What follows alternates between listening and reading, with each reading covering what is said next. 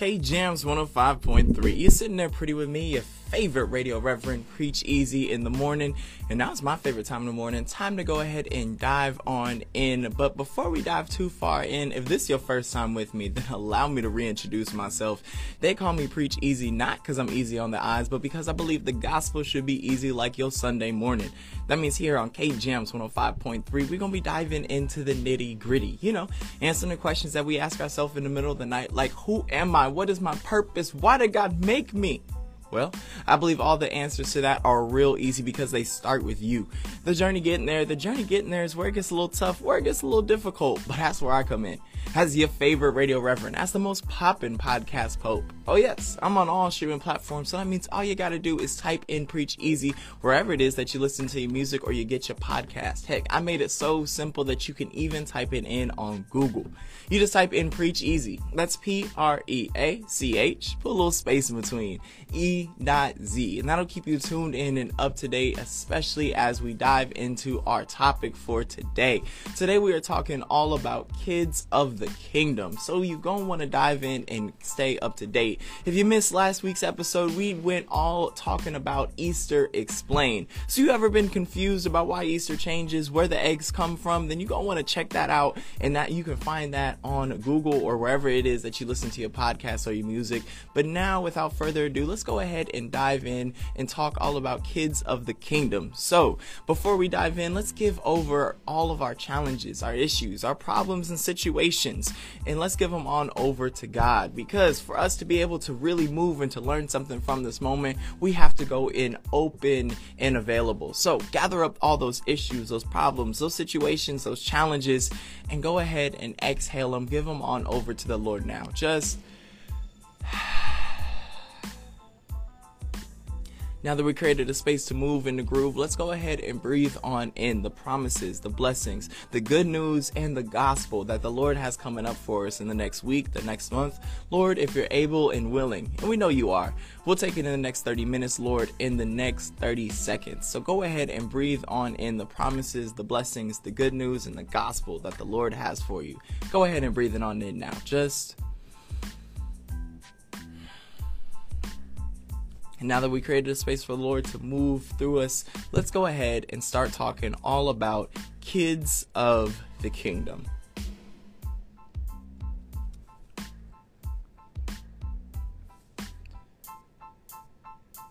Since the inception of humanity, childhood has largely just been seen as an extension or an early onset development of an adult.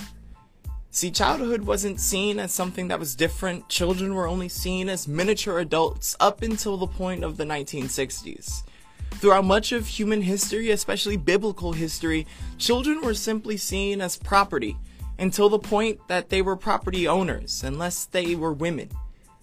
Children were treated as simply domestic servants who you had instant understanding for and you didn't really have to pay, you just barely had to feed. It wasn't up until about the 1960s that the understanding the, the understanding that children were developmentally different. Yes, we understood that they were miniature humans, so that physically there was changes that would be going on. But historically, the age that we understand kids to be has grown and developed. Historically, the only times that we understood childhood to be a sacred event was when they were babies and at the point that they were able to walk and to talk, well, they should be working. And up until the last century, that was simply the case. And then something changed. Something in both our psychology, our society, our culture simply recognized that there was something special in those early developmental years. There was something innocent, something joyous, something free that we soon realized we needed to protect. Sadly, the church has worked against this. Sadly, certain systems in society continue to steal childhood from children, taking their innocence, forcing them to be preoccupied around things that they have no control of and simply find themselves born into. This is simply not the case. And it shouldn't be the case. The role of children is not to be miniature adults. It's not to solve our problems. It's not to be our, ev- our evolutionary better. It's not to fulfill our dreams or achieve our goals. Instead, the role of kids is to simply be kids. See, childhood is something that is sacred. It creates in us a childlike faith that is necessary for us to continue on through life. Now, therapists, counselors, psychologists recognize that many of the issues, problems, and situations that arise in adults that started and were triggered by a lot of the interruptions that occurred during our childhood development. In plain understanding, childhood is something that is sacred and needs to be protected not only for the individual, but for the progress and the advancement of our society. Childhood is something that is sacred. So much so that Jesus says in Matthew chapter 19, verse 14, Jesus says, Let the little kids come to me and do not hinder them. For the kingdom of heaven belongs to such as these. Childhood is something sacred. These moments of development, not only physically, but emotionally, spiritually, socially, and culturally, are necessary for us to learn to trust.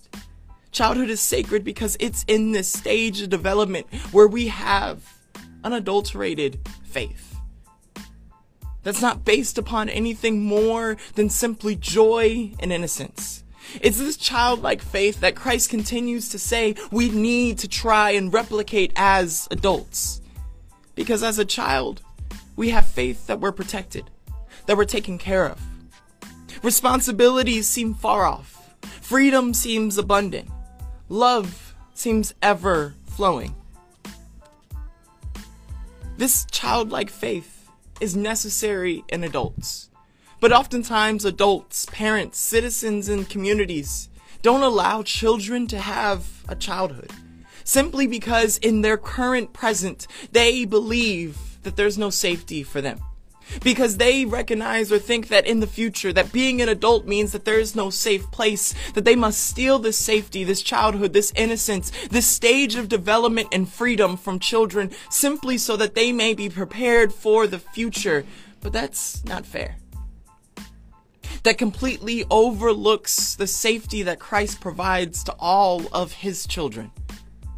Just because we don't feel safe just because we don't trust that the Lord provides for us. Just because we have lost this innocence and are drowning in our responsibilities. Does not, not, does not mean we have to take that from children. Doesn't mean we have to prepare them in the most gruesome and difficult ways just so that they might be prepared for a possibility that may never come to them. See, for the longest, the role of children was to be our evolutionary betters. Evolutionarily, the whole point of children is so that they can learn from the last generation, to be better and to advance humanity even further. But that can't be done if we don't give them the space to imagine. If we don't give them the space to be free. If we don't give them the space to simply be kids. The role of a child is to be a child. And there's nothing wrong with that. Being a kid comes with making mistakes. It comes with adventures. It comes with fun. And it comes with missing the mark. Just like all the rest of us do. To sin is just to miss the mark, as if you were playing basketball and you just missed the hoop. It's not saying that you can't make it, but it's simply saying that with enough practice, dedication, you can sink it in every time. For many of us, when dealing with children, whether as parents, adults, citizens in the community, we view discipline as a one track thing. Many people would point to scriptures in the Bible and even a saying that says, spare the rod and spoil the child. But that specific saying is nowhere found in the Bible. Instead, there's a collection of verses that have been combined together to create the saying that has been used to justify the sole use of violence as a form of discipline. When in reality, discipline is meant to be diverse. Discipline is meant to be according to the action and not just a set blanket assault or reaction to what's been done.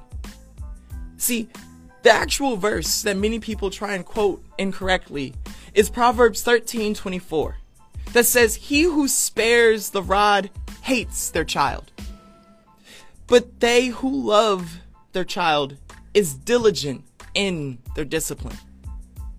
This isn't saying that a parent is expected to always discipline using violence, but is instead asking the parent to use wisdom. This verse and many of the other verses that are used to justify corporal punishment or violence to discipline children, those verses come from the book of wisdom, come from the book of Proverbs. And the necessary requirement for wisdom is to understand the context of the action, to understand the context of the situation. This verse is not asking parents to just wholeheartedly beat and assault their children using violence, but is instead asking parents to be diligent in their discipline. To look for a diversity of different ways to discipline and to correct their children. Discipline isn't just violence. We know this because Jesus had 12 disciples, and there's not a single scripture saying how Jesus pulled out a rod or beat any of his disciples. When we make mistakes and sin against God, there's not a direct violence from God to correct our sins or mistakes. So why then do we feel as parents, as adults, that we have the responsibility, the right to violently correct our children every single time they make a mistake when God doesn't even do that to us? Lightning doesn't strike when we sin. We don't gain leprosy the moment we lie.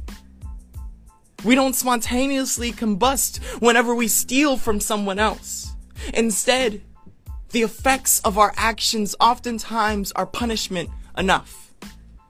When we steal, we soon find that we no longer have resources available to us because no one trusts us. That was the punishment. God didn't need to lightning us from above.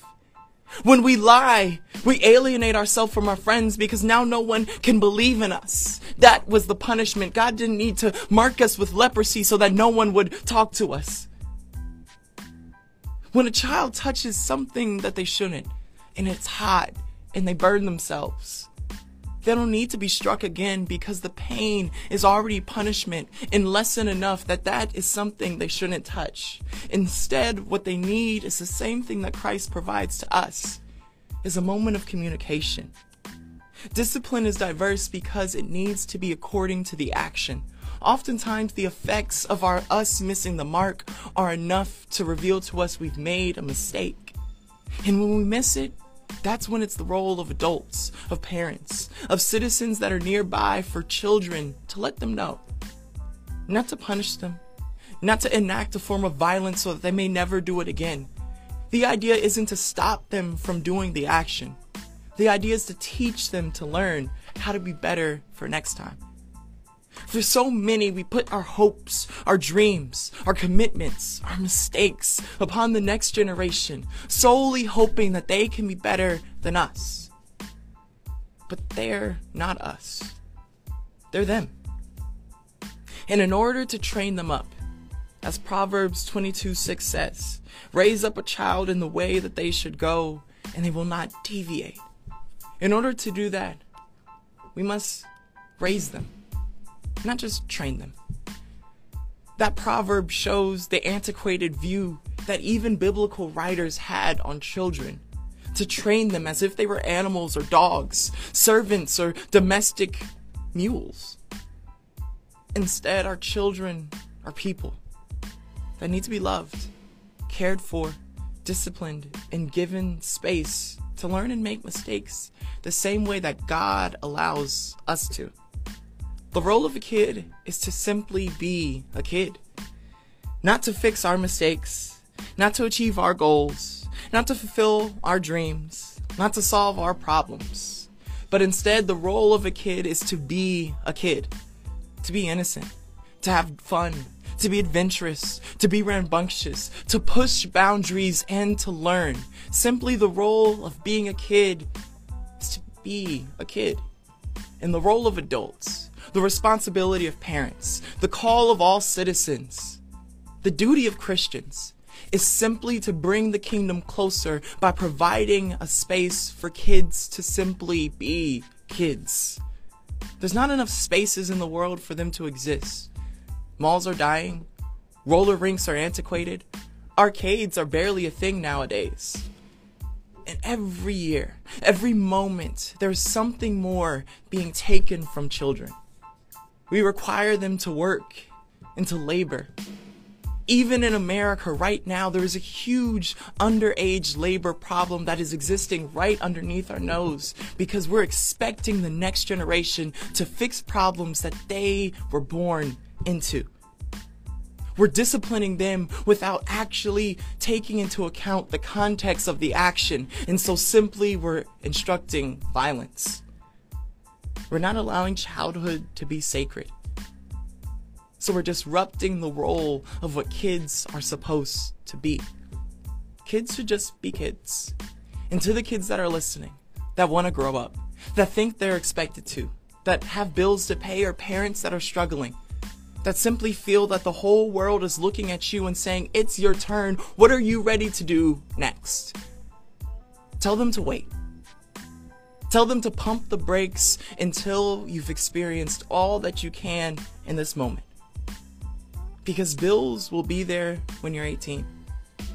Jobs will be ready to have you work every moment of every day of your life. Your family will still support you. Your dreams are waiting for you in the future. But for right now, just for a little bit longer, enjoy just being a kid. Enjoy the freedom. Enjoy the jokes, the friends, the little drama. Enjoy simply being in this moment. And let the future come when the future comes. And let all the adults that are around you, your parents, your teachers, your uncles and aunts, your pastors, your family members, the citizens that build the city around you. Let us take the responsibility of protecting your space and creating more spaces for the next generation. Not to fix our problems, not to achieve our goals or fulfill our dreams, but to instead create structures to protect your mistakes. Instead, to create stairs so that you can reach your goals. Instead, create spaces so that you can share your dreams. And be there patiently so that we can assist you in solving your problems. The role of a kid is to be a kid, and the role of an adult is to create a space so that they can do that. And it is just that easy. This is your favorite radio reverend, Preach Easy. That was my interpretation of the role of kids. Let me know your interpretation down below. If you liked any part of this, make sure to let me know down below. If you had any other interpretations, go ahead and leave a comment down below and make sure to share, like, send it to a friend, and know I'll be praying for you till you hear from me again. Your favorite radio reverend, Preach Easy, signing off.